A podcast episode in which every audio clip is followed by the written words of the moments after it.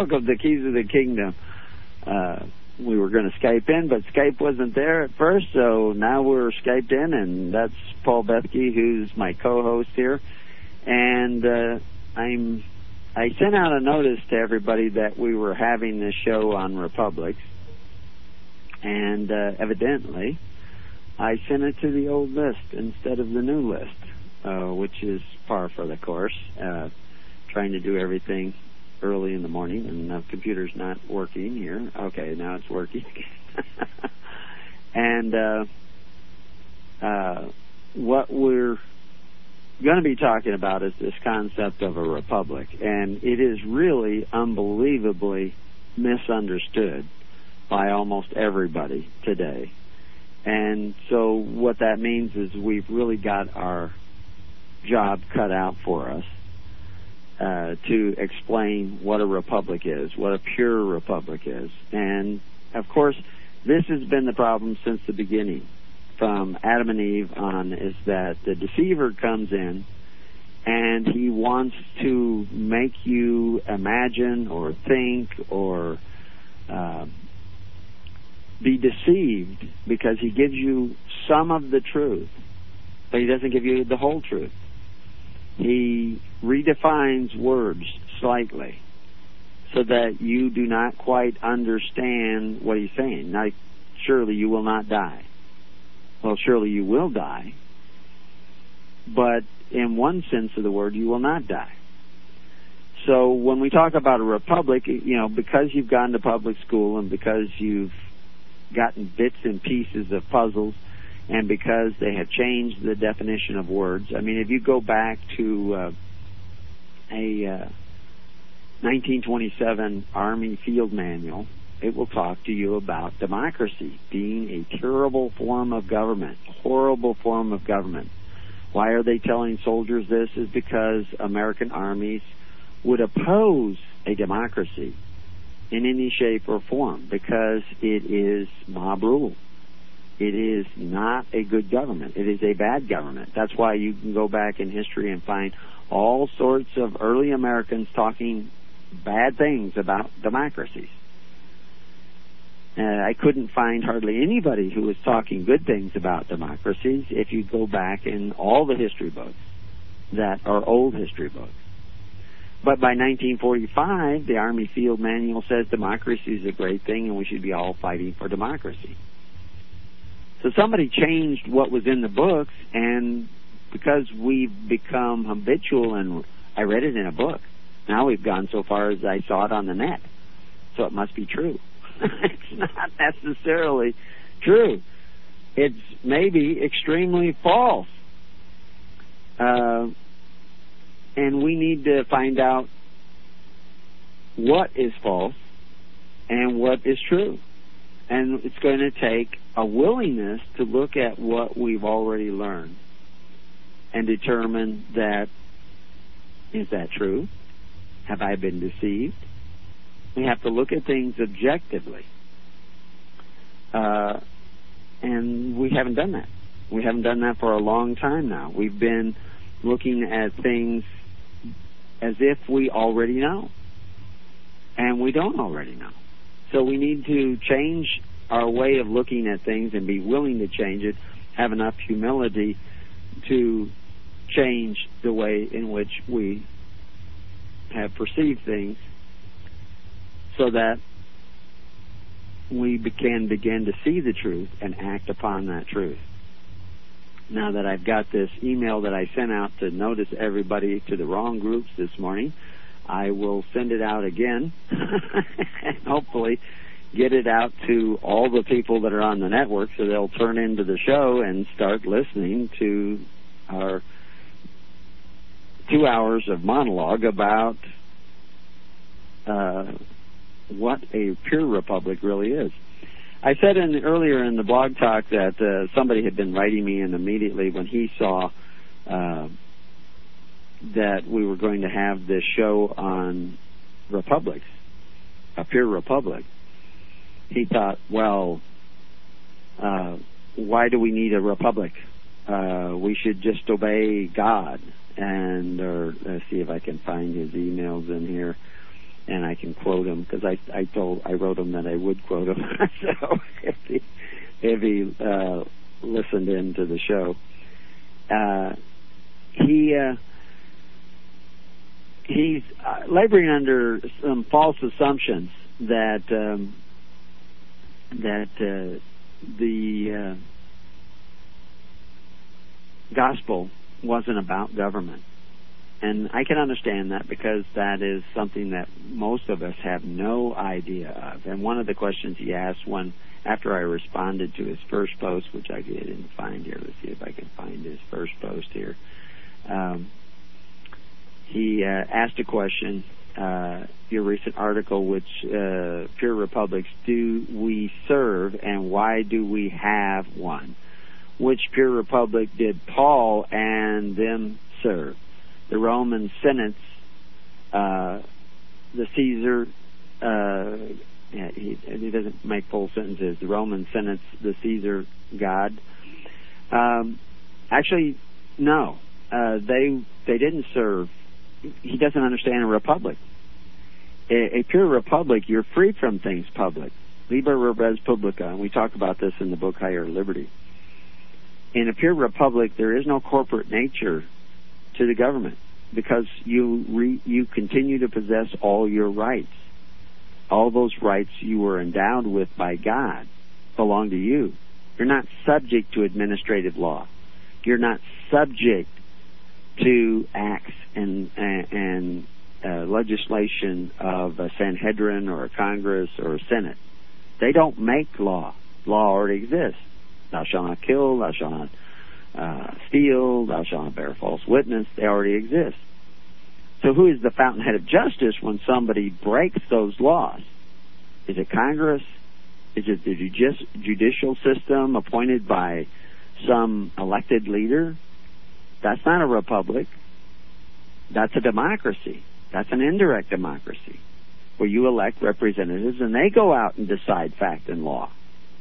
They determine what the law is and they write it down and they send you a royal proclamation from your little uh, group of senates. You know, the original Senate in Rome couldn't pass any laws. They didn't make laws that governed the individual men. They made laws governing the people who were to serve in government but they couldn't make laws making the people serve. They didn't have that power unless the people started entering into activities that could be regulated by law. But the average life that you live, that's not regulated by statute. That was regulated by, you know, this common law. They had the 12 precepts or the 12 uh, laws on their tablets the 12 tablets. Well, the Moses had two tablets with 10 laws, and they were called the commandments. That's all the law they needed. Oh, yeah, he had statutes, but his statutes were really kept separate. They were kept in another container. They weren't kept in the Ark of the Covenant. Does it mean that we shouldn't look at his statutes? No, absolutely we should. He's telling us how the law is applied. If a man digs a pit and he leaves it in a place where somebody might fall in, he's created a hazard and he may be held responsible for that as if he actually committed a crime. He created a danger and got somebody hurt. So therefore, whoever decides fact and law, he can look at the statutes and say, you know, this guy created a hazard. Or he could say, "Oh, look, he had he invited all these people up on his rooftop, and he didn't have a balcony, uh, a railing that goes around there to protect them, and somebody fell off." Well, that was stupid to have those people come up there when you had no railing. That was endangering them. Or he put in a railing that would just fall over. You know, if anybody leaned on it. Well, that was it was like creating a man trap. That's against the law. That was creating a hazard. It shows a lack of love for your neighbor. and you could be held responsible. It's called criminal negligence. But you don't have to have a statute. You can just see that. And the enforcers of law is every man. And the ones who decide fact and law is the jury of your peers. How do you get a jury? Well, if you're in a congregation, you've chosen to be in that congregation, the elders are already the jury. They will decide fact and law, just like you see with Rehoboam. Uh, not Rehoboam, Boaz. Boaz and Ruth. We're going to decide this law, this fact and law situation today.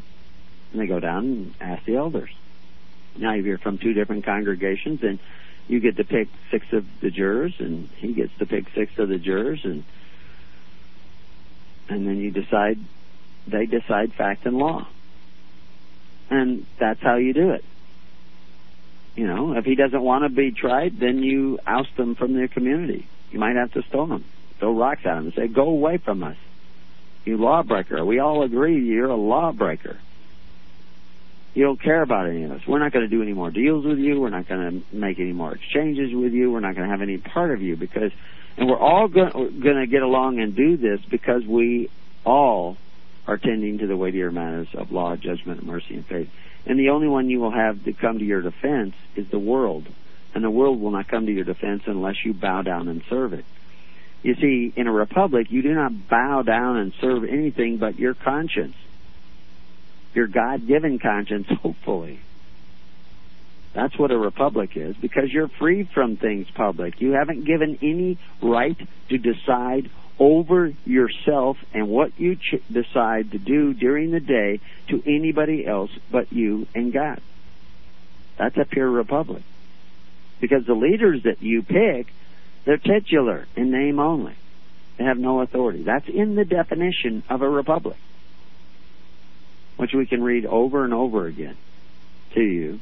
If you read in the book Covenants of the Gods, this is explained in great detail. And uh, I can I can pull these up and, and, and read them to you now. But I think you can kind of begin to understand that a republic. What what was the early republic? Here, here's a quote for you. Throughout history, rulers and court intellectuals have aspired to use the educational system to shape their nations. The model was set out by Plato in referring to the book The Republic. And again that's Plato's Republic. That isn't the original concept of republic.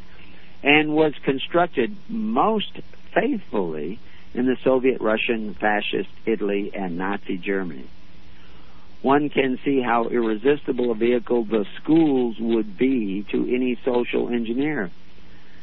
They represent a unique opportunity to mold future citizens early in life to instill in them the proper reverence for the ruling culture and to prepare them to be obedient and obeisant taxpayers and soldiers. That's from Sheldon Richman in his book, Separating School and State. The fact that you went to public school shows me that you are already a socialist. You already believe that it's okay to force your neighbor to contribute to your child's education at the point of a gun because that's how the public school systems are set up. So if you believe that that is okay to do, which evidently most Christians believe that that is okay to do, then as you judge, so shall ye be judged.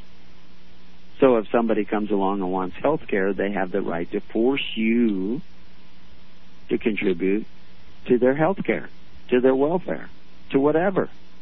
I mean, you thought it was okay to force them to contribute to your child's education at the point of a gun. And who got to decide how much you're going to give? Not titular leaders certainly not titular leaders in name only. It was the men that you have chosen for yourself. Go and cry unto those men, those gods, who get to decide what is right for you to do. What is right and what is wrong. They say, it is right that you pay for your neighbor's education. So you have to do it. And people say to me, oh, well, if you don't vote, you don't have a right to complain. Tell you what, if you do vote, you don't have a right to complain. Because you bet you could win that election. You bet that you could get your guy in. You bet you could get Ron Paul elected. And Ron Paul would fix everything. Guess what? In Israel, they bet that if they got Saul, Ron Saul collected. I don't think his name is Ron Saul. He, Saul was a great guy. Ron Paul's a great guy. I don't know what would happen if Ron Paul became president. And I, I don't have anything against him. No, I'm picking him. I'm, I don't usually use the names of people that are alive today. But Saul was a great guy. He was a defender of justice and righteousness everywhere he went. But when he became king, he was corrupted by that power. Shame on those people for electing him. The election of Saul as the leader of uh, Israel was a rejection of God. So the election of anybody, no matter how good he is, to be the ruler over you is already a rejection of God. That's right. If you are being told in your church to vote, to go out there and vote for a new leader, I don't care how good he is, he's as good as Saul, good as David even, then you are rejecting God. Boy, there's an awful lot of pastors that got a lot to answer for. Because that's what it says in the Bible. It's because they they can do it, they certainly can do it. They have a right to do it. Samuel 8. It isn't because they've rejected you, Samuel, pastor, and I could name some pastors here, but I'll be nice and I won't name them. But you guess it. What what pastors do you know that tells you to get out there and vote? Elect somebody to be ruler over you, but elect the right one, like Saul. Well, that pastor is telling you to reject God. Samuel never said elect Saul. He said, look, you go out there and start electing men like Saul, and this is what's going to happen. They're going to take your sons and their your daughters. They're going to make their instruments of war. They're going to make your sons run before their chariots. They're going to take from you your best of your fields. They're going to take and take and take and take and take. And then in your day of iniquity, in your day of calamity, Go and cry unto the gods that you have chosen for yourself, the men you have chosen for you to make your laws for you, because God will not hear you in that day. So your pastors are telling you to get involved in an enterprise that will cut the ear of God off from your cries of desperation. God ain't even hearing you sing in your churches because you've already rejected him and gone whoring after the gods of the Gentiles, the nations round about you, the people round about you. Why? Because you wanted the benefits that he could provide for, for you, even though you knew he was a benefactor who only could do that by exercising authority one over the other. You have been electing Procrustean, I, I'm having trouble saying that this morning. Procrustean leaders, not titular leaders. You've been electing leaders that want to produce conformity by violent and arbitrary means. And that is rejecting God. And if you're rejecting God, you're rejecting Jesus Christ. I don't care if you tell me you've accepted Jesus Christ as your personal Savior and you think you're saved. You're under a strong delusion promoted by ministers and pastors and religionists all over the world. They've lied to you. They've deceived you. They are workers of iniquity. And they have brought you back into a bondage worse than that of Egypt. To have not brought you to the pure republic that Christ preached. A republic where the leaders, Peter, John, James, Barnabas, were titular. They could not force you to contribute. You owe 10% taxes to the kingdom of God. Levites did not kick in your door. They did not throw you in jail. They did not fine you if you did not give them 10%. You had to choose every day whether you were going to support the church republic or not. Were you going to take care of the needy? We we have a widow, a lady husband just died. She's up in New Hampshire now. Actually, I'm not sure she's still in New Hampshire. I know her son was going to go and pick her up, but she was in Rhode Island. So if her son's picked her up, she's probably headed back to Rhode Island. Who's going to take care of her?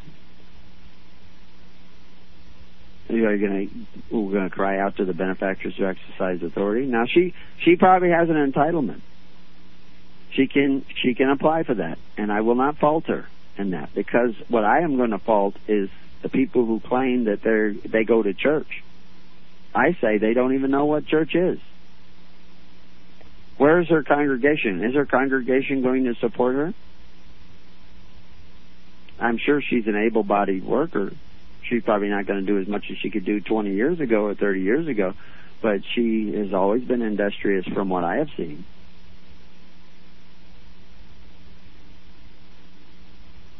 So how how are you going to take care? Well, that's what Social Security is for.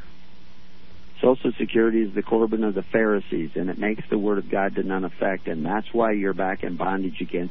If you want to be free, don't tell me you're going to proclaim your constitutional rights don't give me big long speeches about how you have rights given to you by God. Show me you're taking on the responsibilities of God. This is what Christ was preaching. The pure republic of the kingdom of God, where the leaders that you chose to support We're actually working for your freedom and your liberation from Caesar. These are the men who say there is another king. What did that king do? I appoint unto you a kingdom. Who's he talking to? The apostles. But you are not to be like the princes of the Gentiles, the other nations. In other words, he's saying you're the princes of the kingdom. You're the leaders of the kingdom. You're the rulers of the kingdom. But in the kingdom of God, we do not force the contributions. There is no Procrustean nature to the leaders of Christ's government. They are not going to force you to contribute. You must choose to contribute on your own. You must give willingly, freely. Over and over again in the Bible, you say free will offerings.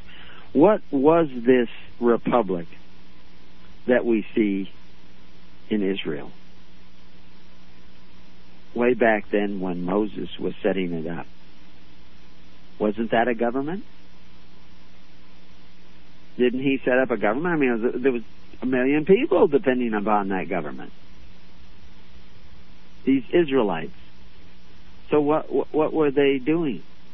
What were they really a part of?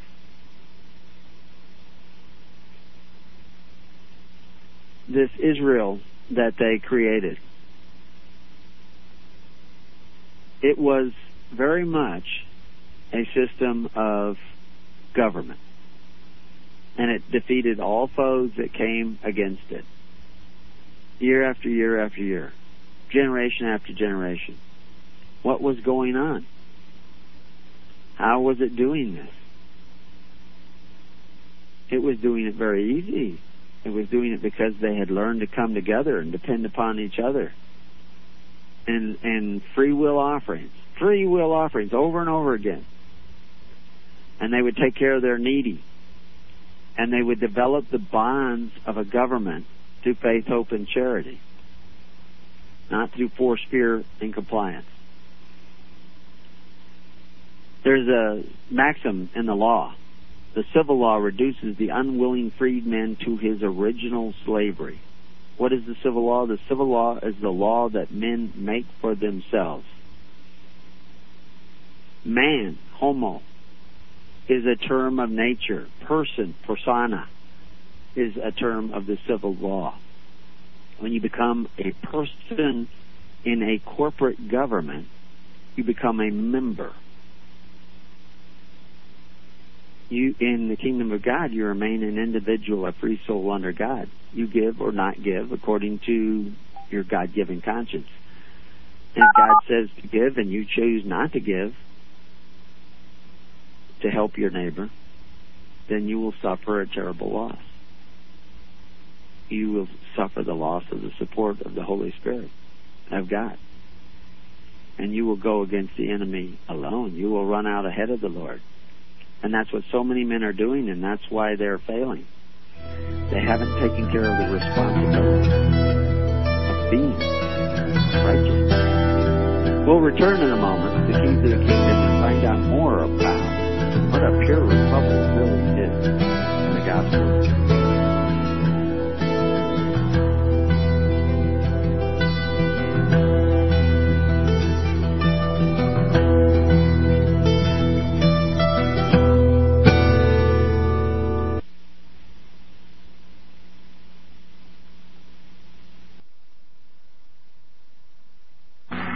Fight the fight. We are here to equip you because you love the truth. LibertyRadioLive.com. The Greatest Prophecy DVD of Cross the Border Productions. Embrace the little known but greatest prophecy given by the great high priest. The pre incarnate Messiah reveals God's once secret plan for mankind. Believe it. Behold, the end times in Daniel chapter 2, because the dream is certain, and the interpretation thereof sure. It is the key to prophecy future. Comprehend the seven year great tribulation, deception. Be not deceived. Understand the great prophecy delusion, because if it were possible, they shall deceive the very elect. Be forewarned. America, in prophecy, exposed for all to see. The mark of the beast.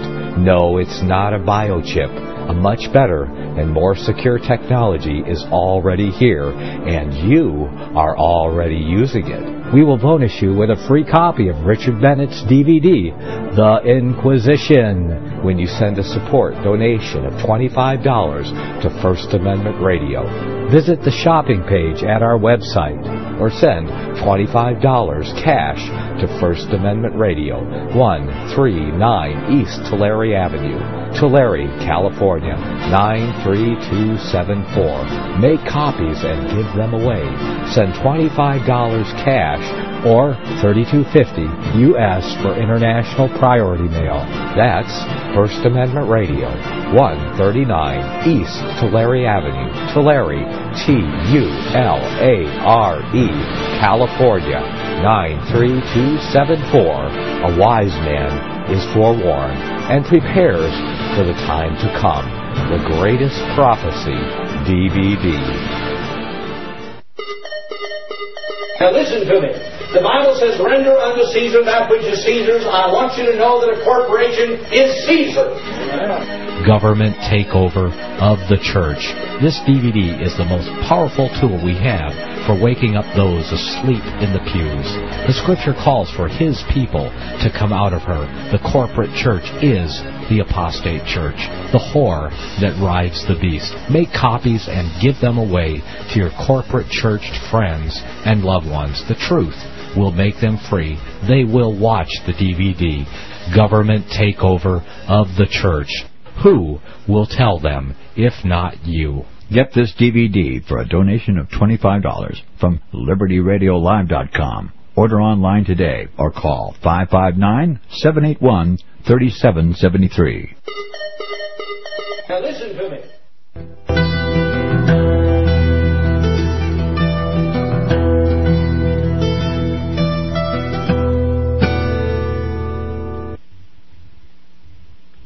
Well, we're back. Uh, Paul is my co-host, uh, and Paul's got the telephone number if you want to call in with a question, or is there any other activity that you wanted to bring up, Paul?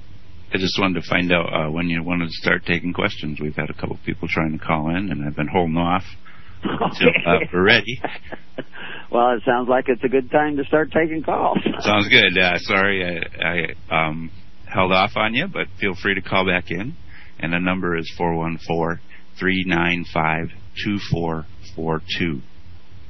Right. Well, now we have uh, a number of other ways to stay in touch. Uh, I guess there's a chat room here too. If you're on Liberty Radio Live listening, uh, there'll be a link there to a chat room.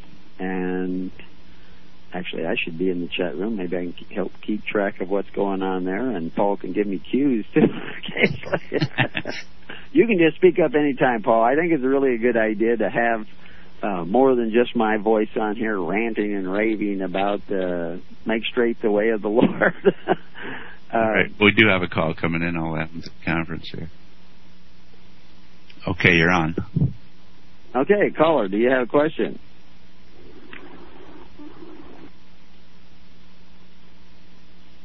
Hello?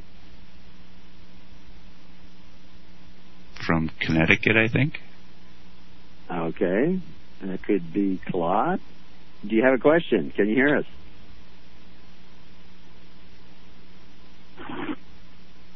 We can't hear you. Try again. Okay, they hung up.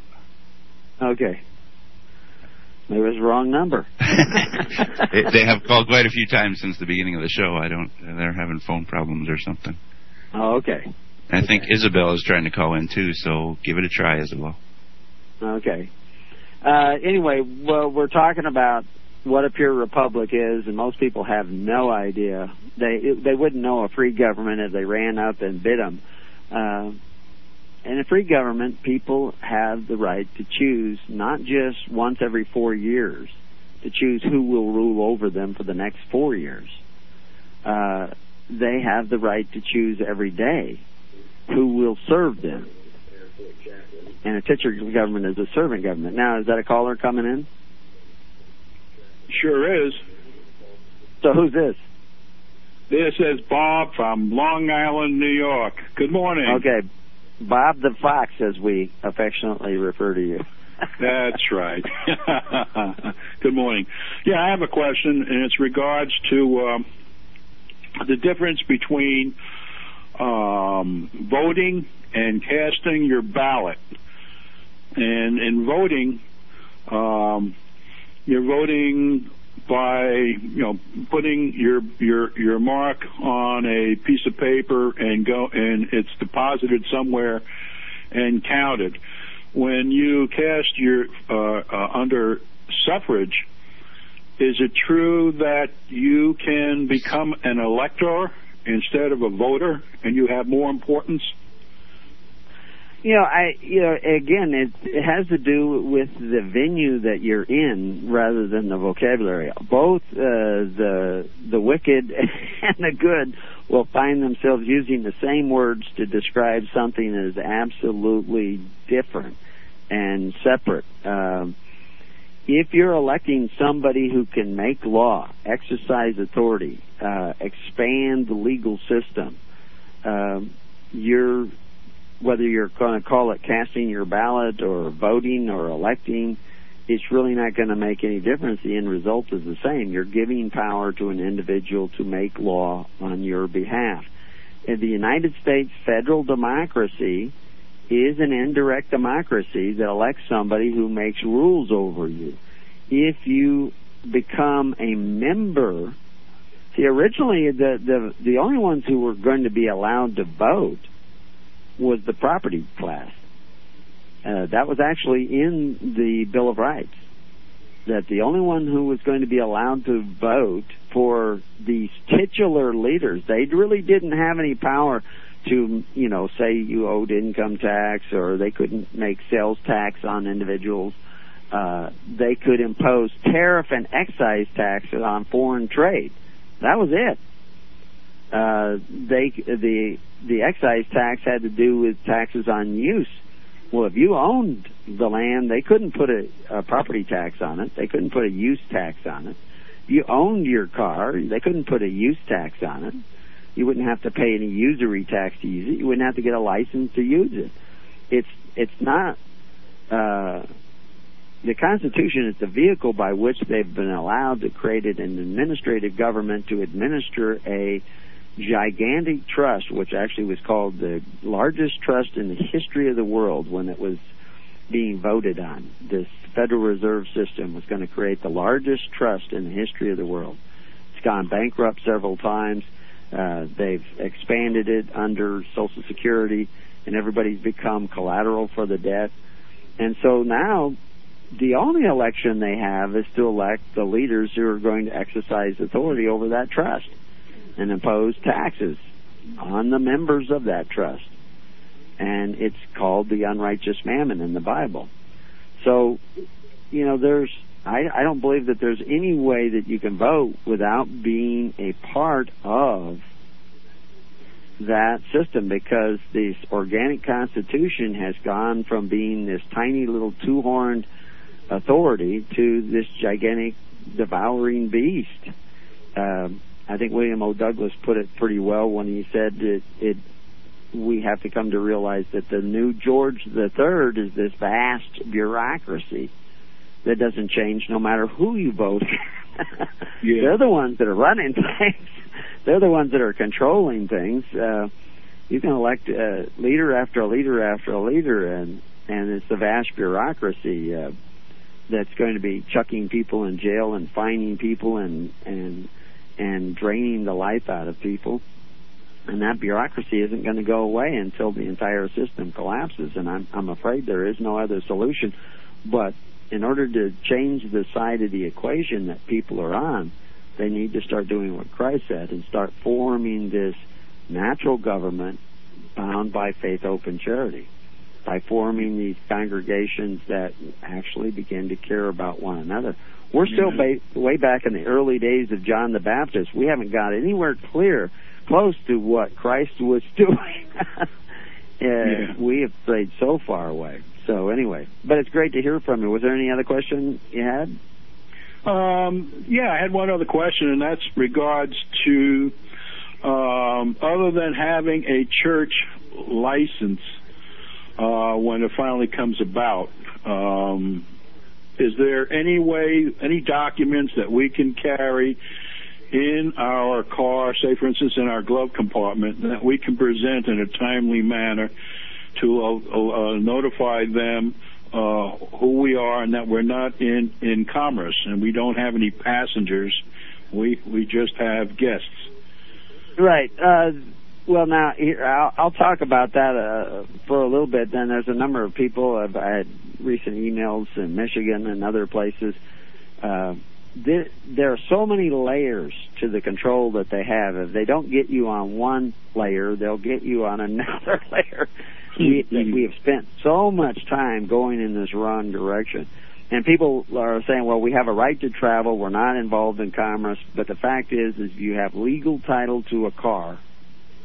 If there's a legal title attached to that car, and that's what most people are using, is a legal title. A legal title, by definition, carries with it no beneficial interest. Beneficial interest is also called beneficial use.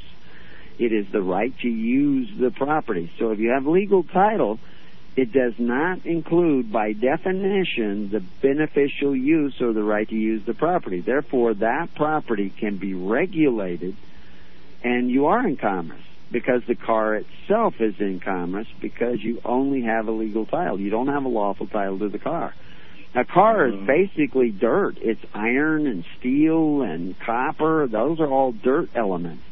If you actually owned that car, uh, and had the capacity to own that car, then you could hop in it and travel all over the country, and there's no license required. And they actually state that in the statutes that if you're, you know, I mean, if you if you're in a car that's licensed in Canada, you can drive it all over the United States.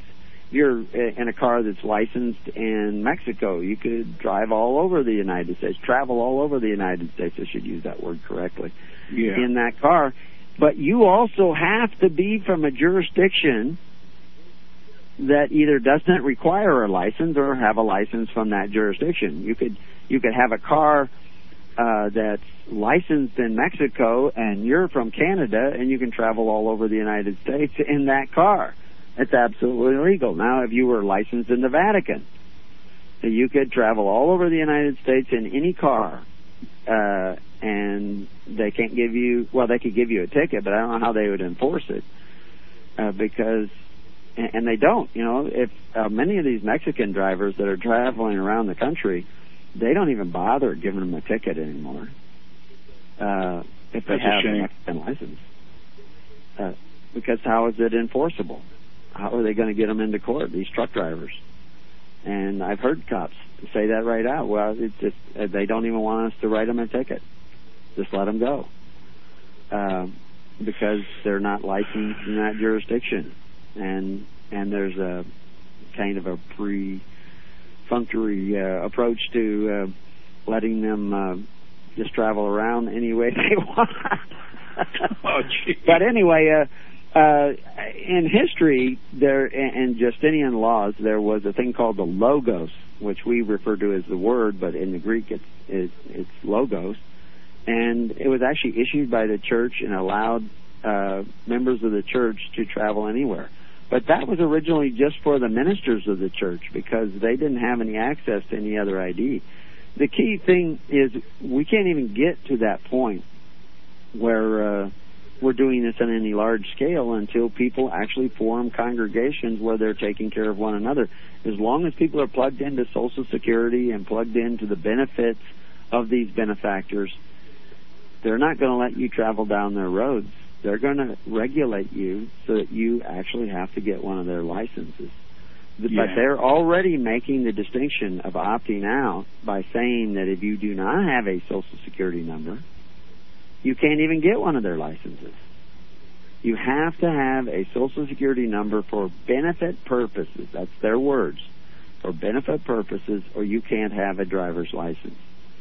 Well, if you're not allowed to have a driver's license because you're not, they're using the Social Security number to, to determine jurisdiction. And I've seen this in courts already where they actually hold up somebody's social security number and say, yes, we have, when they're questioning jurisdiction, we have jurisdiction. In, in a divorce case, we have jurisdiction because he's got a social security number. They didn't hold up the marriage license. They held up the social security number. Uh, because that's the mark of the beast. That is how they tell if you belong to them.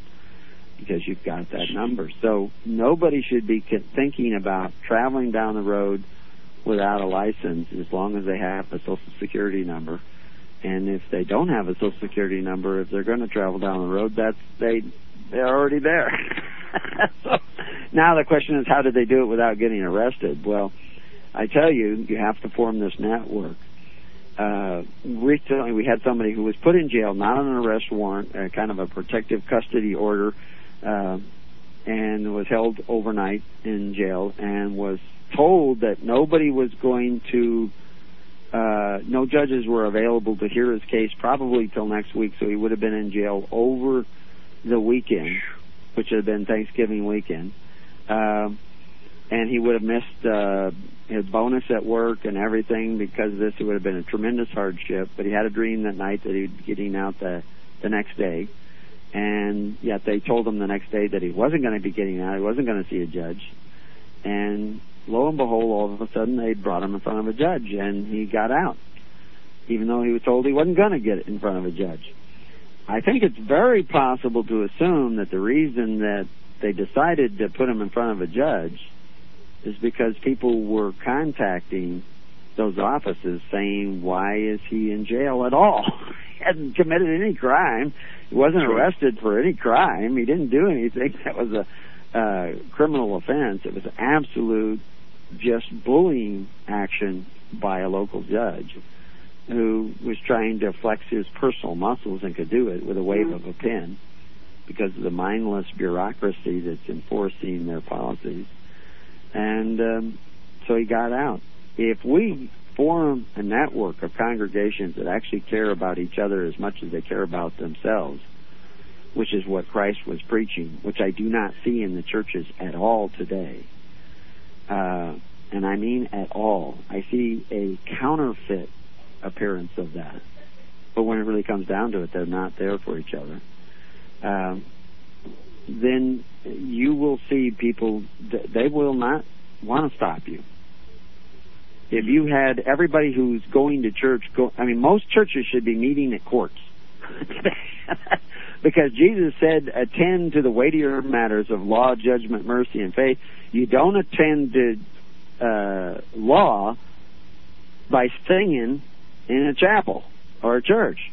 You attend the law by going down to the courthouse and saying, why are you arresting these people? Why are you fining these people? Why are you injuring people? But in order for us to come down there, we also want to see people seeking righteousness, not forcing their neighbor to provide them with welfare, not forcing their neighbor to provide them with free education. You know, so here I am repeating the first half of the show again. anyway, thanks for the call, uh, okay. Bob. Good to hear your voice. God bless you. You too. Thank you.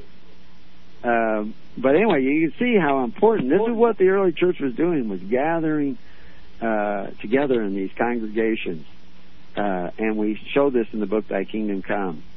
And people who go around with their Bibles and say, "Oh, you know, hanging on to it like the Torah, and all we have to do is obey God." That's right. Well, let's start doing it. how? By having your little hideaway congregation or your little group somewhere in the hills, are you preaching the kingdom? You're preaching the little hideaway congregation. The kingdom is congregations who love the next congregation as much as they love their own. Congregations in Florida loving congregations in Oregon as much as the ones in Oregon love the ones in Australia. And the only way you can do that, to really love in action, is to create a network. Otherwise, you're burying your talent. You're hiding it away. You're not caring about one another. It's a it's a such a simple little solution, but it has worked time and time again throughout history. This is all Israel was was a pure republic. The leaders were the Levites. How did you get the Levite of your particular congregation? Who was the minister of your particular? Was it appointed from the Pope Levite from the top somewhere? you chose him and you tithe to him according to his service. That's a direct quote right out of the Bible. Well translated. Tithe to him according to his service. You gave you he was paid if he did the job. If he didn't do the job, you didn't pay him. He was employed by God, but you chose to provide him with his salary. And what was he doing? He was health, education, and welfare. He was FEMA. In order for him to do that job of being FEMA, he needed to connect with other ministers because he was going to need their help, their counsel, their assistance when a problem was too big for one congregation. They didn't need insurance. They didn't need social insurance. They didn't need Social Security. They had it in the church in the wilderness, ministered by voluntary ministers who were paid if they did the job. Can you imagine having a government like that? You can't have that with selfish people. You can't have that with non virtuous people. So that's what a republic is. It's being free from things public, where a democracy cannot come in and steal away your rights and say this, that, or the other thing. So, anyway, do we have any other callers want to come in? You want to give the number again, Paul? You bet. The number again is four one four three nine five two four four two. Okay, well, uh, any activity in the chat room, or are they all dumbfounded again? I don't know that they're dumbfounded, but Scott's got them going on a few uh, a few comments. There's a Okay, well- uh, I was looking around here at the the original posts that were coming in uh, early this uh, the other day and or last night and this morning on this idea of a republic and uh, and again the individual was laboring under the idea that the United States was a republic. We covered this in uh, the blog talk uh, originally, but the United States was never the United States federal government created by the Constitution of the United States is never, ever, ever, ever been a republic. It does not say that it's a republic. There are people that have suggested that it's a republic. According to the American Creed, it is not a republic. It is a democracy within a republic. And it is, in fact, an indirect federal democracy in a republic. In the republic, there are people free from things public because they have only titular leaders.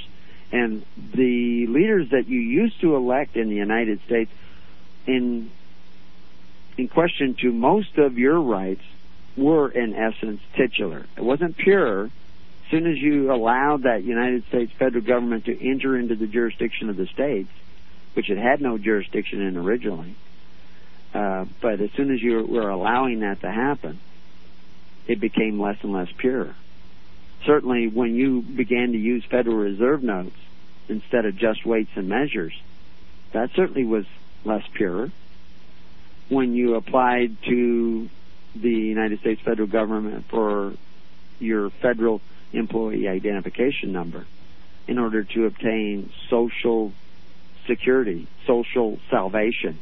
That's what you wanted, social salvation. That's where you get your salvation in times of need, who do you pray to? You pray to the government. Our Father who art in Washington, hallowed be thy name. Thy kingdom come when thy will be done, and we pay you what you ask. That's the prayer you say. That when you say in church on Sunday, that's just lip service. You're just deceived. You're under a strong delusion. You imagine that you only enter the kingdom of heaven when you're dead. You think the kingdom of heaven is for the dead. It's for the living. So I, you know, I, I'm so redundant with this over and over again. so maybe I should put some pressure on Paul to help me. Uh, where do you think we should go with this? Where do you think that people are not understanding this? Uh, you, I suppose you're glancing at the chat room a little bit. Um, where do I think we should go with this? Well, yeah, I mean this concept of republic. I mean, basically, they're not in a republic; they're in an indirect democracy. In a republic, your leaders are titular; they have no authority to make decisions for you. They cannot compel your taxes in any way, shape, or form. They're all free will offering. That's a pure republic, uh, because all your rights to decide are still in your hands. If there's a need to decide fact and law, it's done to a jury of your peers. Uh, so uh, we're not. None of that is true today.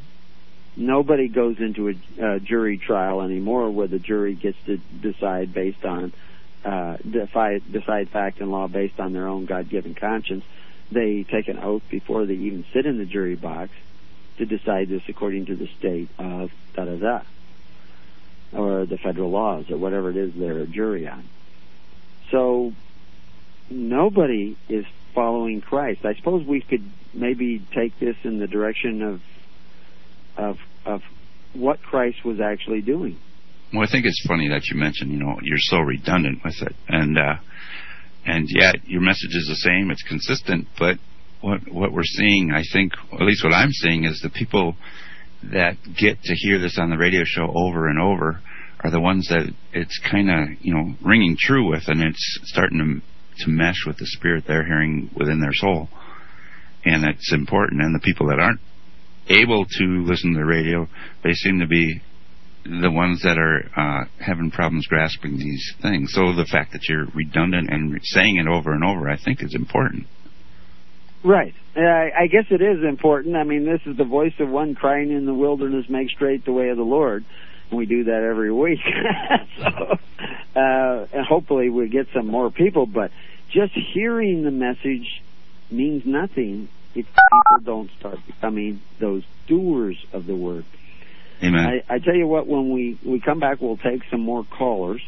Uh, I guess that beep is we're coming up on our hour break here, and uh, and we'll talk a little bit more about how Jesus was operating in that government, the apostles, in the early days of the church.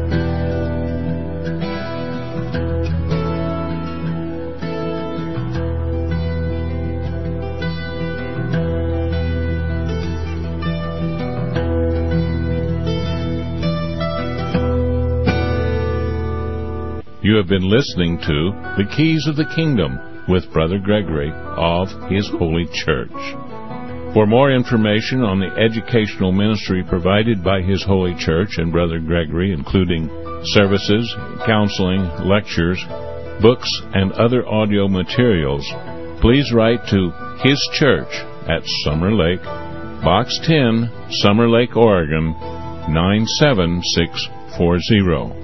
You can also find us on the web at www.hisholychurch.net.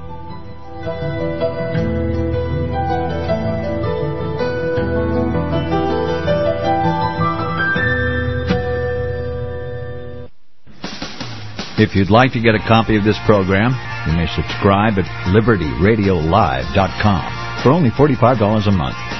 And you'll receive an MP3 CD weekly of all the First Amendment Rights Media Group programs.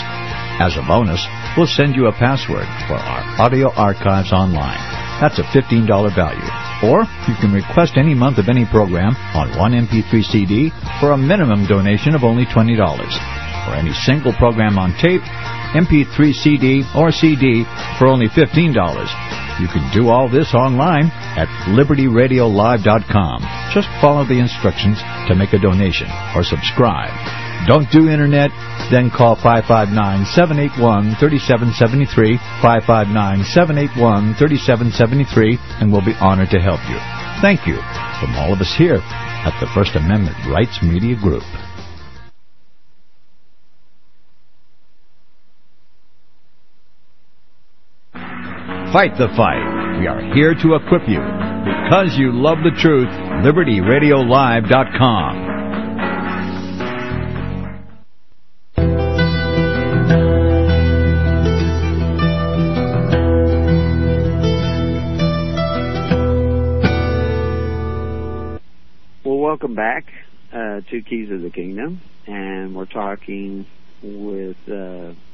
Paul Bethke here uh, some. Uh, and Paul, can you give them that telephone number so we can get some more callers?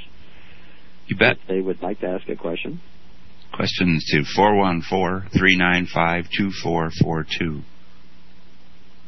And I was trying to load the chat room, and it's loading extremely slow, which maybe means that there's a lot of people on.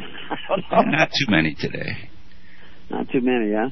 Uh, If you wanted, I could I could give you the uh, questions that Scott started out with and uh, okay. got him going with. I might have to scroll back quite a way though here. Um, it started with how can a person in quotes that has left the presence of Yahweh and contracted, consented, and prayed to the governments of man have any rights that come from God or Yahweh? Well, you have, you know, a man in jail has all the rights that he had before he was put in jail. He just doesn't have access to them unless he can get through the bars. Uh, you, your rights are unalienable, un, inalienable, however you want to put it. Uh, they're there, but you don't necessarily have access to them anymore because you've barred yourself by creating all these contracts and covenants and which is of course why God says to make no covenants with them nor with their gods because you will lose access to your rights. You won't be able to decide anymore. Now those gods have a right to decide for you what is right and what is wrong. So the fact is most people are not going to get out of the existing system simply because they filled out some papers and they waved their hands or whatever. Uh, they can say, well, they had no right to you know, uh, it wasn't a real contract because where was the terms for the agreement? Well, you're talking written contract. The fact is, constructive contracts are real. Uh, they can become executed if they involve debt, and certainly where they really got everybody is they've got them into bondage. You went to public school, that created debt. Uh, almost everybody has taken benefits. Everybody's applied uh, to obtain. I mean, they haven't if you don't have a social security number, you can't get basically it's almost impossible to get a bank account, to get a job, uh you can't get driver's license, marriage license, business license. They are forcing you into a state where you will starve to death or starve your family to death. It's very, very hard to survive unless you get numbered by them as an employee of the federal government because that's what a social security number is. It's your federal employee identification number. So once you've got that, whatever you work at, you know, I actually heard somebody the other day wanted to get paid in cash so that they didn't have to declare it on their income tax. Well, yeah, they do. If you're using that number and you've applied for that number, you have to pay the tax. If you're not using the number and you maybe applied for it at one time but you've opted out, so to speak, well, now you're in a gray area of debate. Know, we go through in the Free Church Report that shows how uh, ministers of the church can be excluded, not exempted, excluded from Social Security. But it's very hard to live that way, and we're not telling people to get out of the system. We're telling people to seek the kingdom. That's where Jesus started. And you need to start getting the system out of you. What does the system run on? Uh, that Procrustean nature of forcing your neighbor to contribute to your welfare. So you're going to start having your welfare taken care of by faith, hope, and charity. The best way to start that is start taking care of others. Because that's where we fell down. We said, well, you know, it's a big hassle doing this or paying for that or taking care of, you know, let's just get force everybody in the community to contribute to our welfare because some people aren't contributing their fair share. So we're going to, do force, make them contribute to our welfare. And we have to stop doing that. And this is what Moses was teaching the people in Egypt, because that's what they had done. They'd gone into Egypt. Originally, uh, the Pharaoh of Egypt, who didn't have all that much power, he was wealthy uh, and rich, but all the people of Egypt were not even under him. They didn't have to pay an income tax. They didn't have to give 20% of what they earned to the government until after the famine. And then everybody fell under that command to give 20% of everything you earned to the government. In other words, work 20% of the year for the government. And that gave the government a lot of power, and it eventually corrupted the government, and got a new pharaoh, and he was abusive. And I actually believe that what had happened is that if you had a child, you now owed 20% labor for that child. And so with that economic pressure, people were aborting their children. Uh, but, and that's what it says in the New Testament, they were casting out their fetuses. That they use the, specifically the Greek word for fetus. And that's what's happening in America today. Most abortions are taking place because of financial pressure. Where does that come from? From lots of things, from overtaxation to the hidden tax of inflation. Uh, the the figures on inflation, I should send out an article on that, uh, are just staggering. How prices have increased over the years, and of course, prices aren't increasing. The money you have is failing and that money is based on the Federal Reserve System, which is the unrighteous mammon. It's not just weights and measures. So you have all these different levels. Now you say, how do we get back? Seek ye first the kingdom of God and his righteousness, like the Israelites. Stop depending on the benefits of Pharaoh, the straw of the Pharaoh. Start gleaning in the field at night for your benefits by taking care of each other. And the only way to do this is to form congregations that you are actually recorded. You stake them out. You say, okay, this guy's with us, this guy's with us, this guy's with us, this guy's with us, and he's in our congregation. We're going to look out for these guys. And they, these congregations are connected with these other congregations through a network of ministers. And if that congregation over there has trouble, we're going to help them too. We don't have to, but if we want to be free someday, we have to, because that's the way it works. You have to care about your neighbor as much as you care about yourself. You have to bind each other together with faith, hope, and charity. You have to develop the honor and virtue of a free society and flex those muscles of a free society by caring about one another. That's the only way you're going to be free. You know, the paperwork, we can show you the paperwork. It's in the Free Church Report. And the minister's manual, which I was working on again the other day in my spare time. was that the one you're working on? Uh, I'm working on that, and I, uh, I'd I'd love to have them all done by next Thanksgiving, so that you could also read pilgrims and strangers. yeah, that would be a good one. We have a caller on the line. Okay. Hi, this is Doug on Tennessee, and uh, I got a question for you. Okay. Um, I uh, congregate with some folks over in North Carolina, and uh, I've got a friend that, that he, he would make a great minister of record, but he doesn't want to go on the record. Is there any solution for him so this name and address and details aren't, you know, open to the whole world on a website that he can become a uh, minister? Well, we don't. I don't think we have anybody's name and address. Uh, oh, we have some names up there, but we don't necessarily have their address up there. We may have an email up there pretty soon uh, for a lot of them. Uh, but you know, the fact is, is uh, this is not a secret kingdom.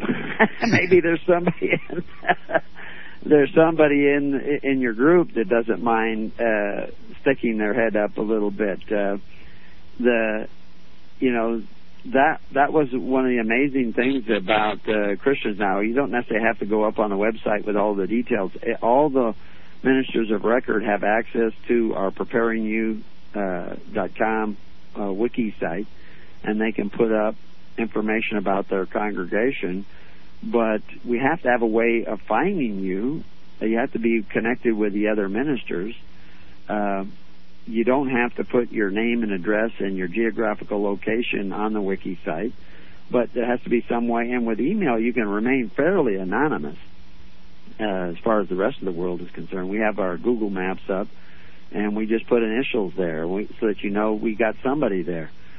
But we're very protective of who's who, and that's what you know, you need to get to know the other congregations. If you just want to save your own congregation, you're not thinking kingdom, you're thinking congregational. Uh, we don't necessarily put up addresses. We ask everybody, uh, you know, what they want us to put up. But in order to be a contact minister, to be listed on the net, we need a picture and short blurb. But you couldn't find most of those people just based on what you see on the net unless you wrote them and they wanted to tell you. And we encourage people to meet, you know, like in coffee shops at first when you're meeting somebody straight off the net. Uh, don't necessarily invite them to your house uh, because there's a lot of abusive people out there. But some of us are going to have to stand up. I mean, I'm standing up. I got my head stuck out. My family's all in jeopardy by saying these things. Uh, Same here. and uh, I think that we need to be of courage. And you know, you if you want to be free and not courageous, it's not going to work. uh, so that's just the, that's just the way it's always been. Uh, hopefully, you can find somebody who has the courage to stick their head up a little bit, and we will protect your uh, the best we can. Uh, protect your identity so that people aren't just stopping in left and right. Uh, but anyway, uh, we don't really have that problem either. what? We're not being swarmed by people.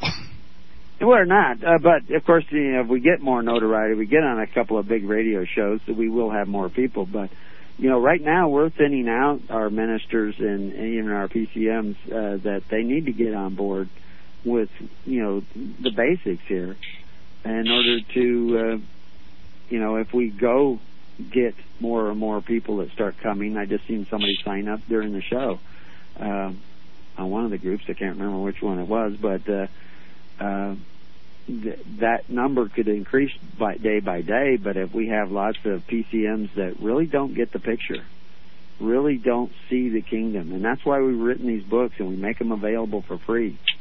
That uh, uh, you know that it's it is a kingdom of courageous people who stand up and because nothing we're saying is illegal.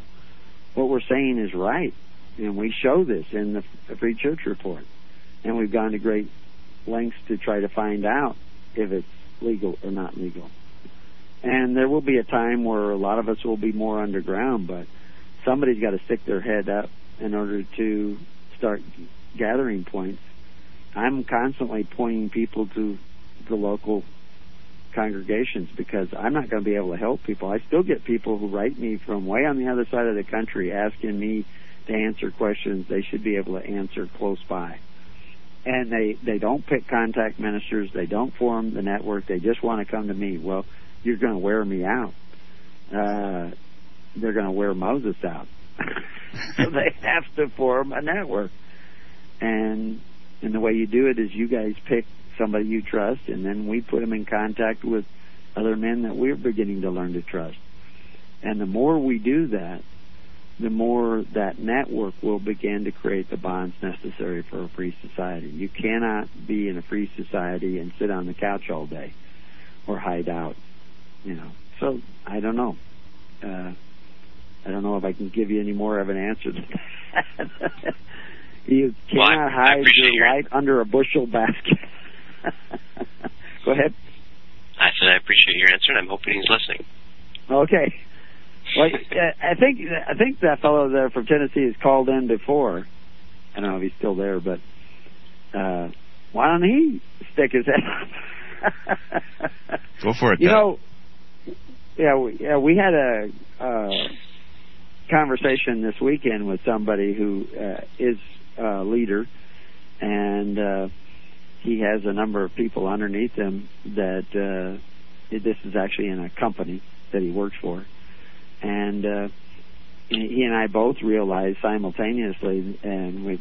Uh, you know, uh, we both realized a long time ago, but we actually came to this point where the people who think they're leaders are usually not the good leaders in the kingdom because the kingdom is the world that's turned upside down or right side up. That the real leaders in the kingdom are the best servants in the kingdom. The guys who are out there saying you know why don't we get together here? Or why don't we do this here? And they're not out there saying you should do this and you should do that. They're actually out there just guiding and and they can see the vision. And I wouldn't be surprised if the Doug who called in is the better leader but I don't know these people so I, I can't say for sure but Give it some consideration, Doug. Well, like like Brother Gregory says, if if first of all, three people have to uh, have to uh, uh, vouch for you that you're a leader for one, and for two, well, if if uh, I was to be a leader, I'm not going to promote myself. I and I don't even wish to be. If others believe it, you know, they haven't sworn me, you know, so yeah and uh, I've got my hands pretty full as it is. I I kind of need to minister myself. Yeah, the uh, that's one of the things also that a minister in the kingdom of heaven, the leader in the kingdom of heaven, is the servant, best servant of servants, the servants of servants, and so therefore. Okay, we have a couple of these minister servants out there, and their congregation is not really supporting them. Uh, they're still paying most of the expenses, which are minor, you know, postage and things like that, and uh, out of their own pocket. Uh, they they don't get enough donations to even support the efforts that they're making for the minor little expenses. Because people are sitting around waiting for the kingdom to just suddenly be there. And, uh, Greg's forming something, so we'll wait till he's got it done, and then we'll just become members of that. Uh, it doesn't work that way. Uh, it's grassroots. You have to pick somebody who actually shows up and is there on your behalf, cares about you, cares about your group. It's not somebody who is good at saying, "Okay, everybody, you do this and do that." You know, one of the common things that people notice about me after a while, or some of them notice, is that when people call up and say, "What should I do?" and I said, "I haven't got a clue. I don't know what you should do. I'm not that kind of leader. I'm not going to tell you what you have to do on an individual basis. I'm just talking principles here." So when people start thinking leaders in a pure republic, they should be thinking who's servants. Who who cares about us? Who And who? I mean, because all he's going to do is going to check on whether the widow needs help. He's not going to take all the money out of his pocket and support the widow. Everybody else in the congregation is supposed to be putting money in his pocket to support the widow. He's already giving up his time to give a call and check and see if the widow needs help. He's already called around and checked all and made sure everybody, how's everybody doing this week? He's already checking on them because he cares about them. And you, you know, uh, a lot of times, it's, if you go to a, your common churches today, ninety percent of the work is done by twenty percent of the people. Those are the ministers, but they're they're actually the servants. they're the ones that are doing all the stuff.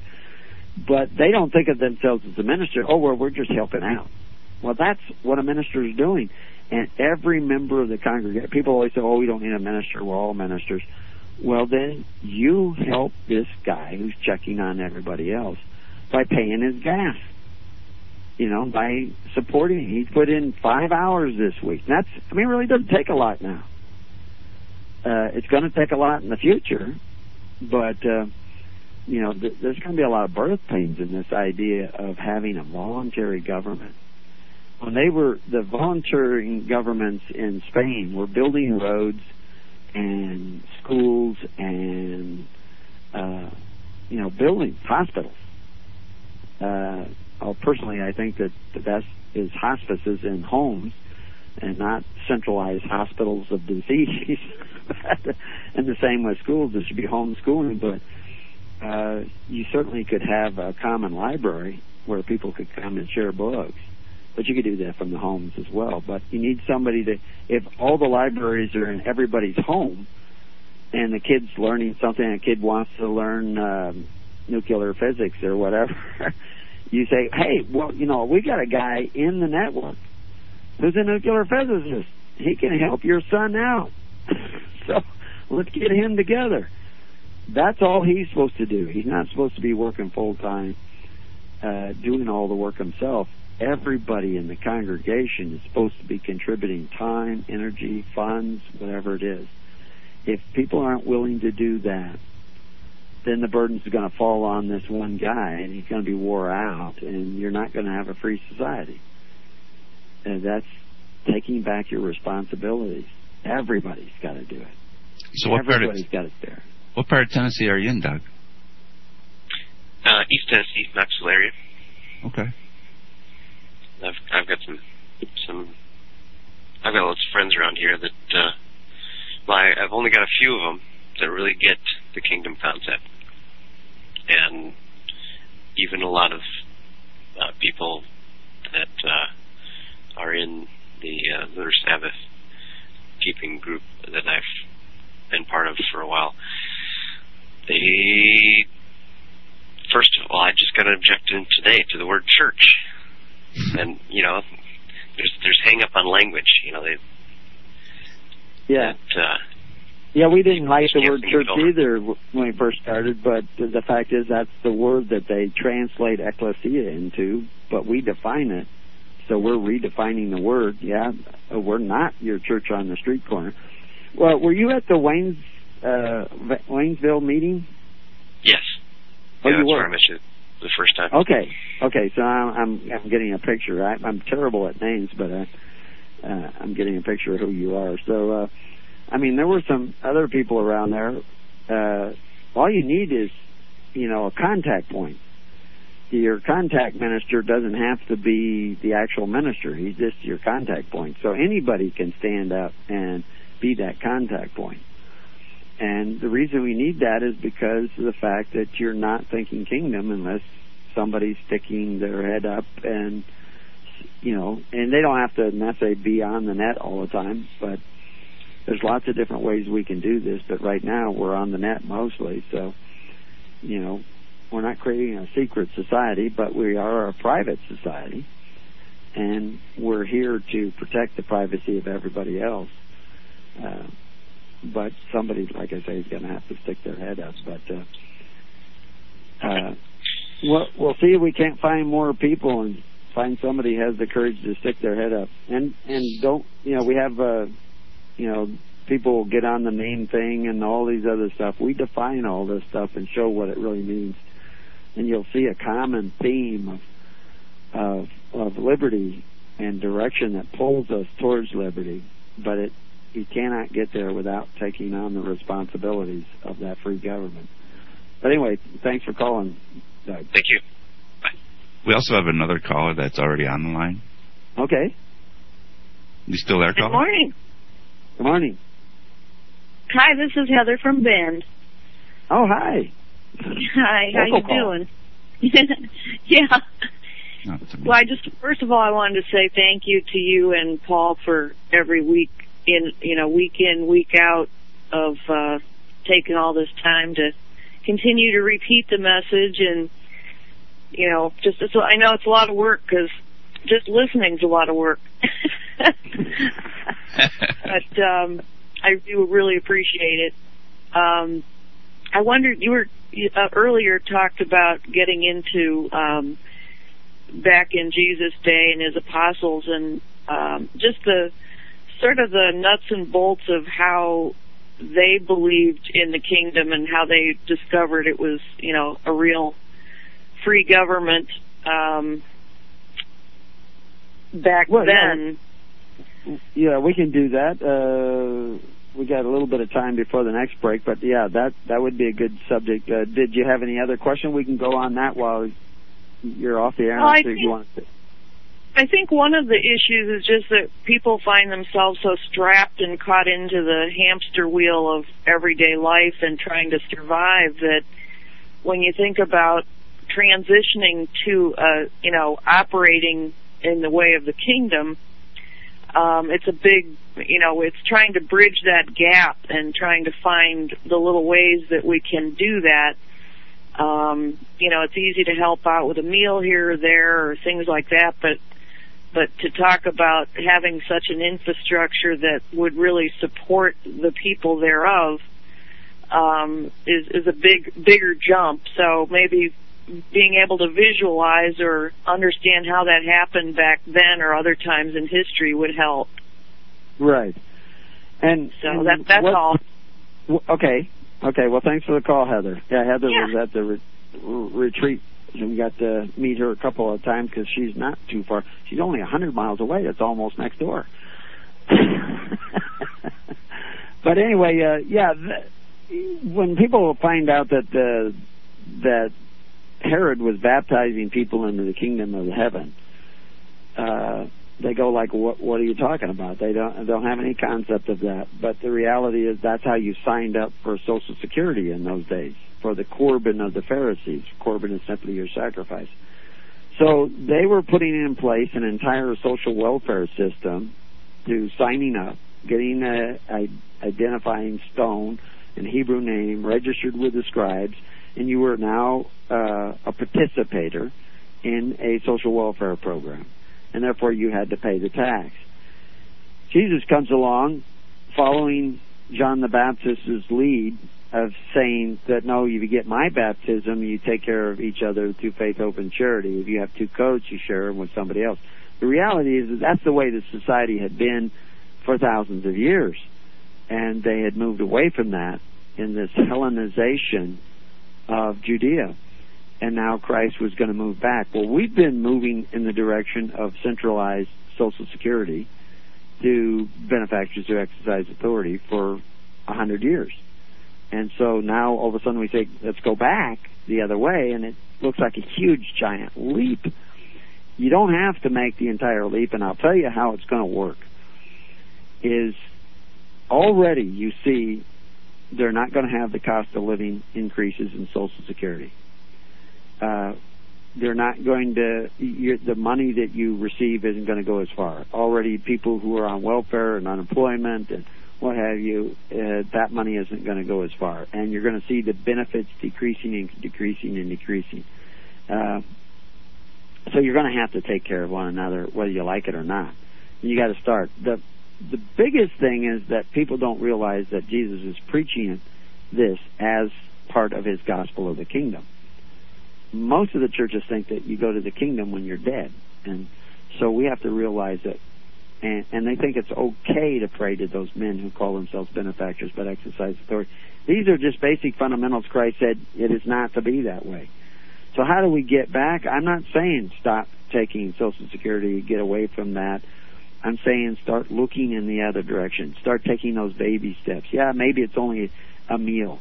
realize that somebody's in your your building that is uh, sick. I, I, she actually is a caretaker. I happen to know.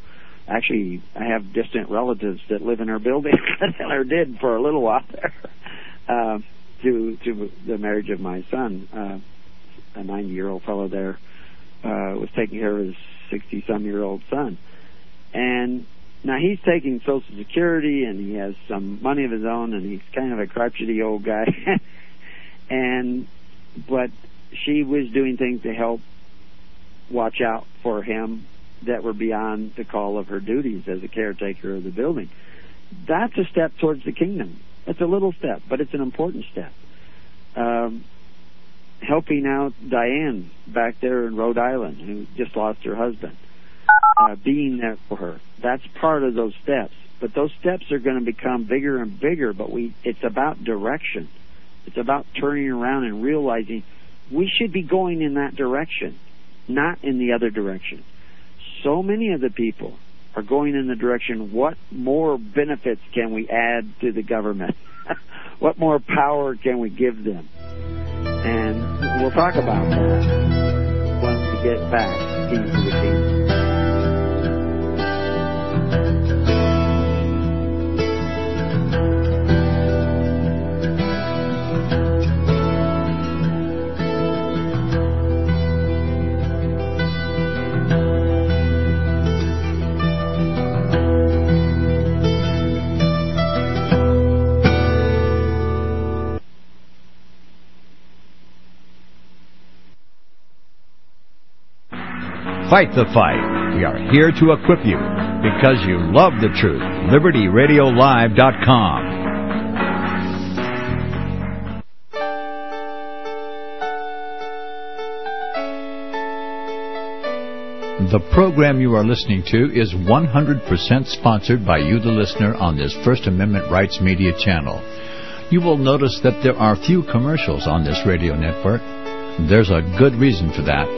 corporate advertising dollars come with strings that limit program content.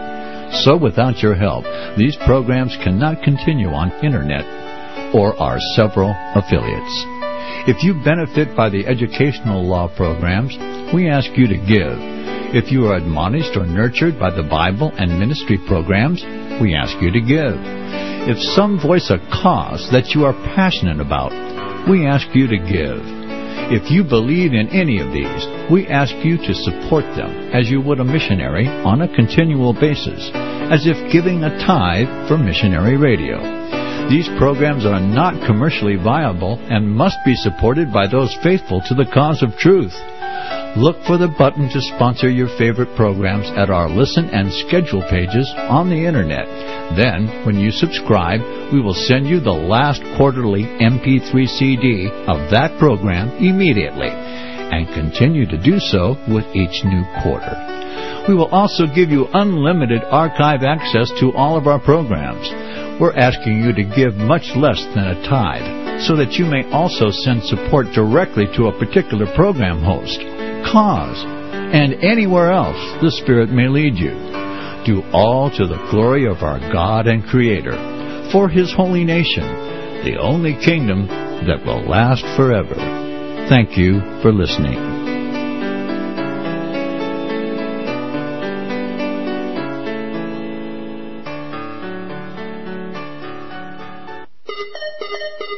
Now listen to me. The Bible says, render unto Caesar that which is Caesar's. I want you to know that a corporation is Caesar government takeover of the church. This DVD is the most powerful tool we have for waking up those asleep in the pews.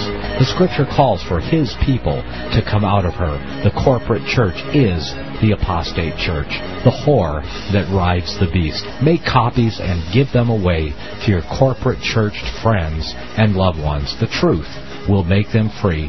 They will watch the DVD. Government takeover of the church. Who will tell them if not you? Get this DVD for a donation of $25 from LibertyRadioLive.com. Order online today or call 559-781-3773. Now listen to me.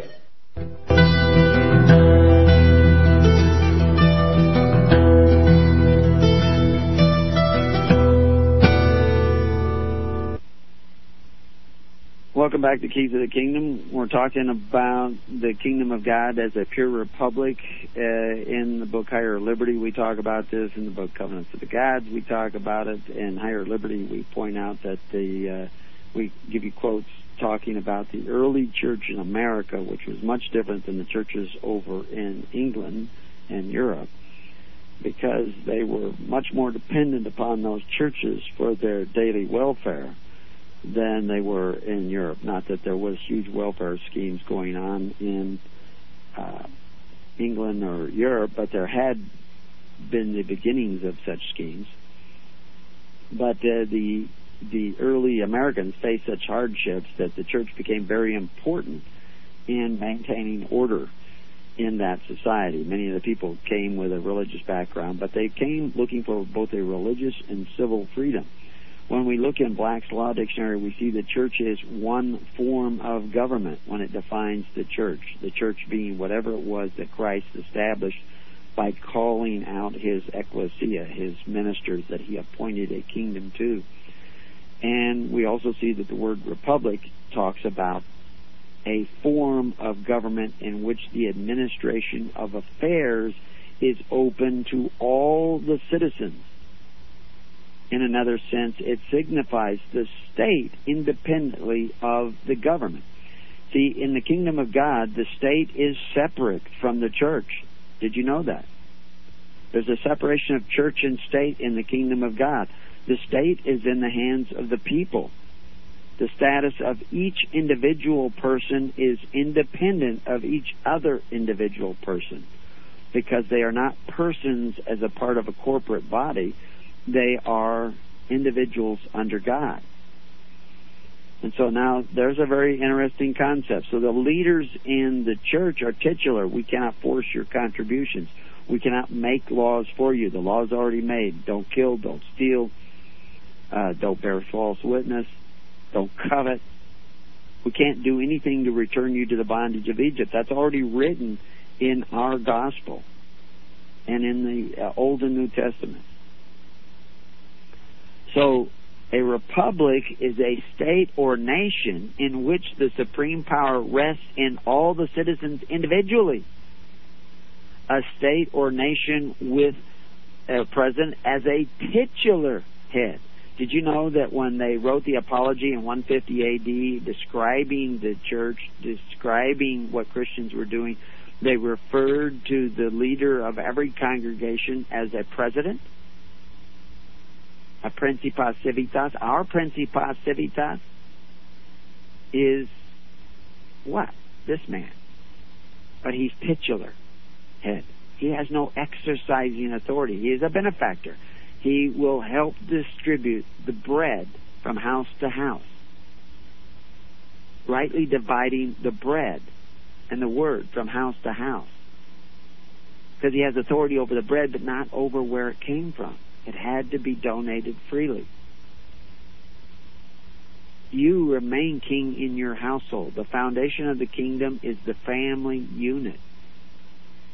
There is no corporation of that family unit because as soon as you incorporate a body of families, you've decreased the rights in every family because you've given some right to the corporate body. So how does the congregation remain free, not corporate? Not even an association, an unincorporated association. You don't want to even be that. You have to give your contribution entirely. So whatever you give to your leader, your titular leader, is given entirely. And he goes around and makes sure that charity is properly distributed. So we have uh, people say, well, I already give to my neighbor. I help him out and all this stuff. You should do it through someone who is a minister. And then now you're becoming a church. You're recognizing, you know, you make sure, okay, I'll fix this meal. You come by my house, pick it up, and deliver it over there. You can d- deliver it too, but the point is, is that you start getting organized in your charity. And we we saw this in the local town here. Somebody would get sick, and everybody would start making them meals, and too much food would show up, and stuff would start going to waste. So they, the women got together and they says, well, okay, you make it on Monday, I'll make it on Tuesday, you make it on Wednesday. And uh, by the time you get to Wednesday, uh, they got too many leftovers. Don't make anything on Thursday. So, so that's so they got organized. And of course, one lady is going to be better at that than another, be, being the kind of key player in that organization. And so, what are the men doing? Well, they cut firewood. Okay? As the social democracy that you created for yourself begins to break down, you're going to have to do more and more and more. The plagues are coming. And this is what uh, Israel was starting to glean in the field at night for its benefit, but not take the straw of the Pharaoh, the benefits of the Pharaoh. During the plagues, they got real good at that because the government couldn't keep up. I mean, you couldn't even drink the water. Philos talks about them filling their wa- each other's water vases. Those water vases were water filters made out of ceramics. Do you know how to make those? Those are things that men have to start realizing that if the church is a government, why aren't we governing ourselves and taking care of one another? Yes, it starts with baby steps. Because it by nature women are more service oriented than men. They're out there fighting battles or whatever it is. But the reality is we need to be in touch with that ourselves and think of service in the form of government, not just the charity. The charity helps form those bonds of caring. But there's the bonds of responsibility and honor. You men, you say you're going to do something, make sure you do it. And uh, this is the way Rome was for hundreds of years. This is the way Rome was and it operated. Tacitus repeatedly contrasts res publica, which is where we get the word republic, under the emperors, which was the end of the republic, 500 years after the formation of the republic, under the emperors with pre-Augustus libera res publica, encountering the disasters with Germans inflicted upon the res publica Romanorum, he distinguishes between the old res publica, which he calls the populus Romanus, and the new res publica, which he calls Caesar. The old res publica hardly had the mixed constitution which dreamers assigned it, and which actually never can exist. Now, Tacitus believed it never can exist, but it did exist in Israel for 400 years. It did exist in the early church for hundreds and hundreds of years, all throughout uh, Europe. After the decline and fall of the Roman Empire, there was this titular government. We give examples in the book Thy Kingdom Come how people from all over, not just local congregation, came to each other's aid when somebody was usurping authority in that local community. It can exist. People don't believe it can exist because people don't really have faith in what Christ was preaching. They say they believe in Christ, but they don't. They don't believe that you can have a government that is not like the governments of the Gentiles that exercises authority one over another. They think they cannot have education without forced public education. They think that you cannot have health care unless you force health care. Now, yeah, the Social Democrats are way over there on, on, on the one side, but the Republicans are not far behind them.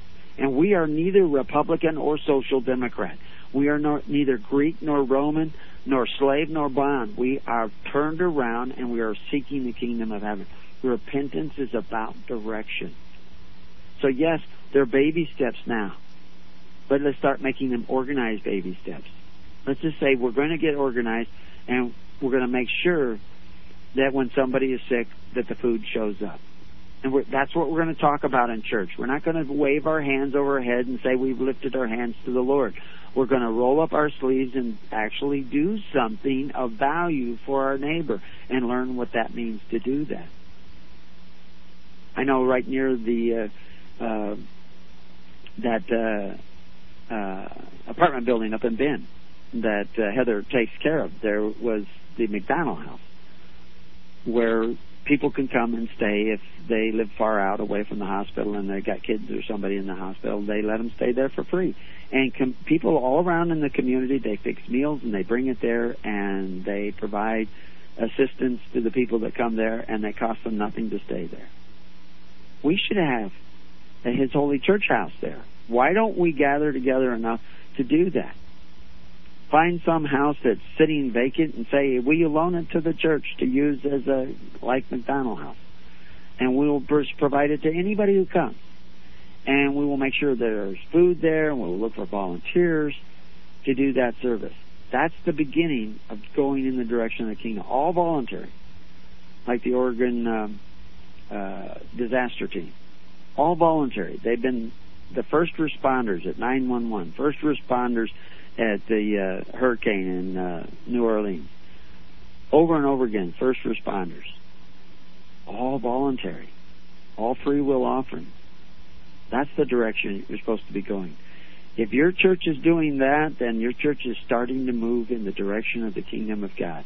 When your church realizes that we should not be praying to the benefactors and we need to start working and creating a network that will not need to do that, then we'll be on our way. As the plagues come, we will have to do it or perish. But why not start now? Why not start forming those congregations of record now? Why would you get into trouble for forming congregations of record to help one another out? They will give you a wide berth now. Yeah, you'll get persecuted later on. The ministers are going to, since they, you know, the ordained ministers don't have Social Security numbers, so we're, we're going to run into a little bit of trouble. But if we start working together now, we will make a difference. I mean, you're not in the kingdom because you don't have a social security number. You're in the kingdom because you've accepted the responsibility, whether free or bond, you've accepted the responsibility of caring for your neighbor as much as you care for yourself. That's what puts you in the direction or in the bosom of, of Christ. Don't get hung up in words. Start doing the deeds. What is faith without works? It's dead. What is the work? Care for one another. So anyway, I peeked over at the chat room. I didn't see much going on there.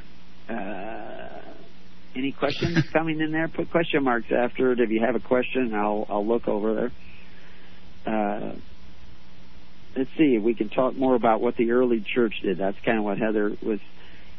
When they got baptized on Pentecost, they were getting the baptism of Christ. The Bible tells us that if they got the baptism of Jesus Christ and John the Baptist, they were cast out of the welfare system that was operated through the temple and all the synagogues that had been set up by Herod.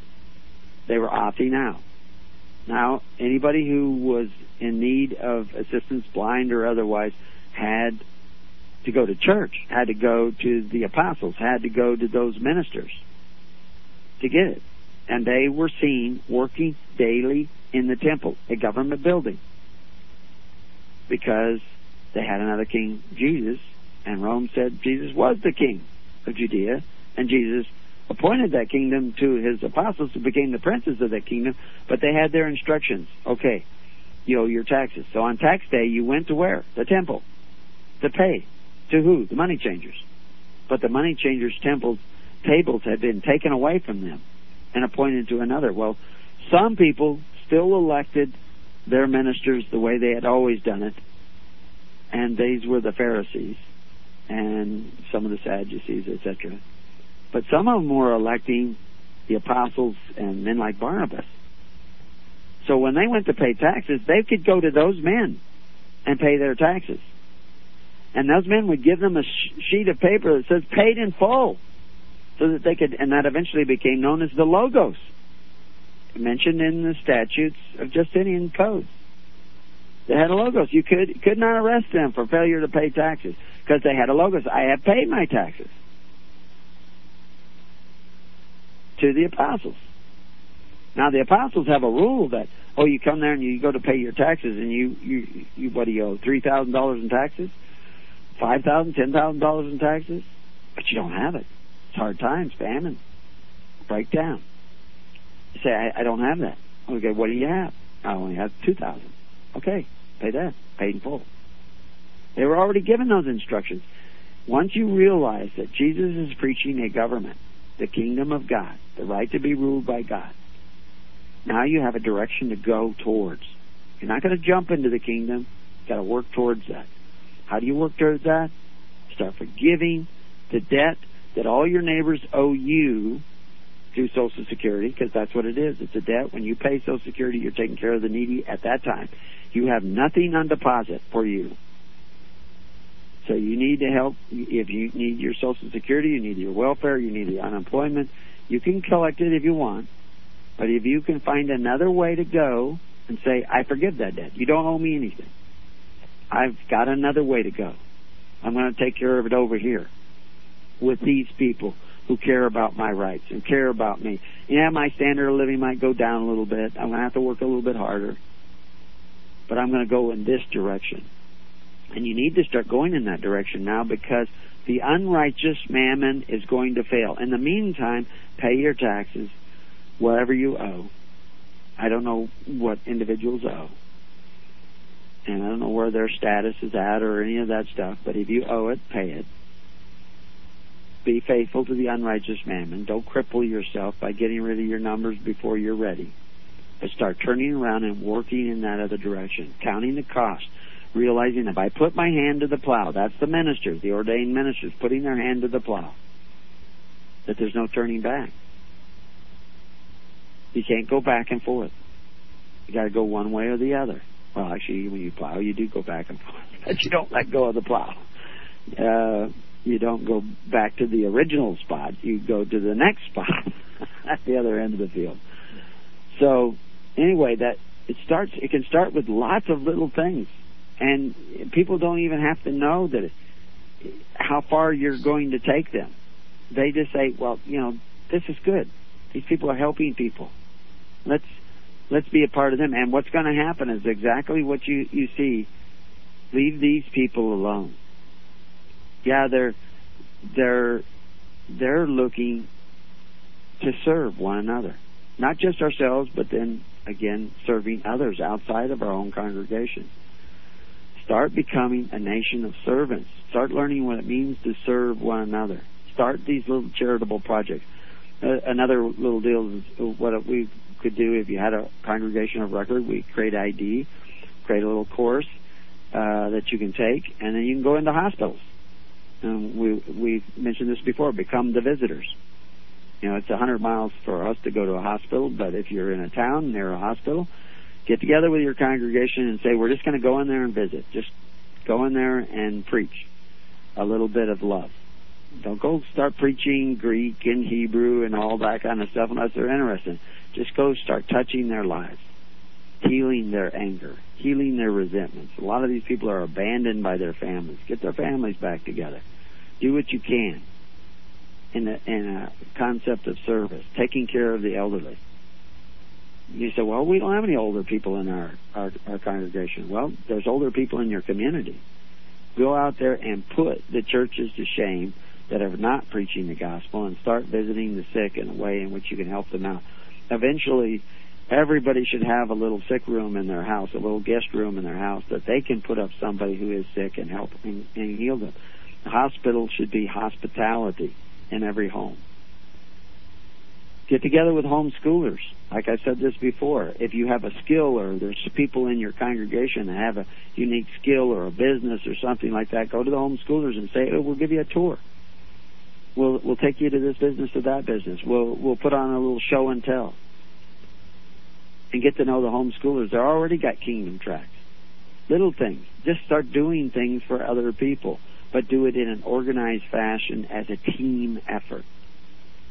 And then report to other congregations around the country what you're doing. And then they'll say, hey, that looked like fun.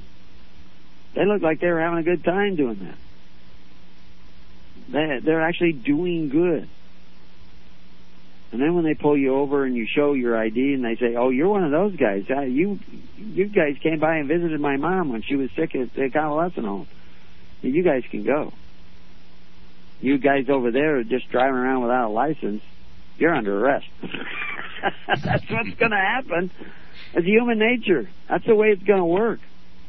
And I tell you another thing that when you start doing caring about others as much as you care about yourself, you open up your heart for the Holy Spirit, and when you are confronting the demons of this world, you will have a, a when you pull back the veil, you will see an army of angels behind you, and they will tremble at your presence. We've seen this already. It's it's real. You just don't have faith. You have to. It's about direction. It's not about jumping into the kingdom. It's about moving in that direction of righteousness, moving in the direction of. And uh, so, what are you going to do? You decide. I'm not deciding. I'm not going to tell you which one to do. I'm just giving you some ideas. You have to decide what you're going to do to get closer to the kingdom of God, into the ways of God. That's what it was called, the way. What way? Way of faith, way of hope, way of love of one another. Really simple. But real love, not pew love, not stinky pew love. Using pew in the sense of chair um, or bench. Well, you just sit there and, yeah, I love you. You can be dead next week. I won't even know because I'm never going to come by and check on you. You know, if you need any help, go to the government, go to the benefactors, exercise authority because I ain't going to help you. You know, I'll, I'll I'll put money into the building fund so we can get cushions on the pew. You know, I mean, I'm being sarcastic here, but that's what's going on. That ain't church. Your church. You're the church. You're the ecclesia, called out. Called out of what? Called out of sin. Called out of coveting your neighbor's goods. So, anyway, we're getting close to the end here, Paul. Pretty close. Anything you see come up in the chat room? Oh, I see the same thing you quiet see. there for a little while. oh, they got enraptured with your expose. Uh, so anyway, it's really clear that the church is a republic because it has titular leaders, that's, and that's the form of government, one form of government. But they lead you towards your responsibilities. They lead you towards service to one another. They they're not going to do it all for you. Uh, they will facilitate your doing of righteousness, and you. And like I say, the church is Christ came preaching the kingdom, not congregationalism. So it's not good enough to find your own little local group. You got to connect with other groups. So anyway, uh, I keep getting flashes of this article that I suppose I'm going to have to write or something because because I'm seeing these, but it's like it, I, the title I would see is "Where Have All the Men Gone?" oh yeah, yeah, we've got way too many PCMs that are women, and they're good. There's a lot of Why- roots out there. Yeah, we need more men. but uh, the I always say that when a, uh, a tyrant wishes to subdue a nation, first he uh, oppresses the women. But uh, uh, women and men both can bring the Holy Spirit into a situation. Uh, but men have to, I think part of the reason men don't step up is they don't realize that the church is the government of God. It's not just, you know, a Sunday or a Sabbath, you know, club uh, where you get together and pat each other on the back for an hour and a half and justify all the things that you failed to do during the rest of the week. It is the government of God.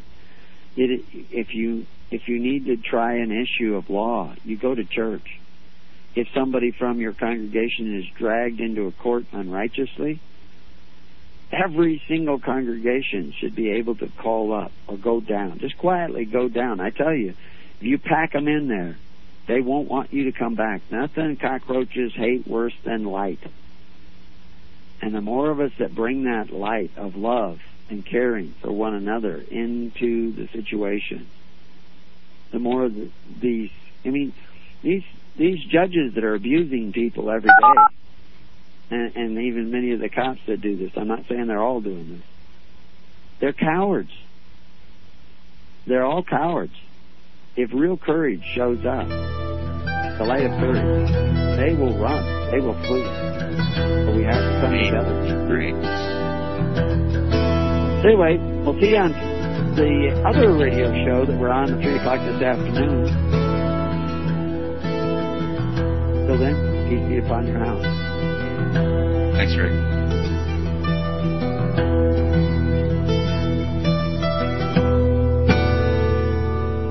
You have been listening to The Keys of the Kingdom with Brother Gregory of His Holy Church. For more information on the educational ministry provided by His Holy Church and Brother Gregory, including services, counseling, lectures, books, and other audio materials, please write to His Church at Summer Lake, Box 10, Summer Lake, Oregon 97640. You can also find us on the web at www.hisholychurch.net.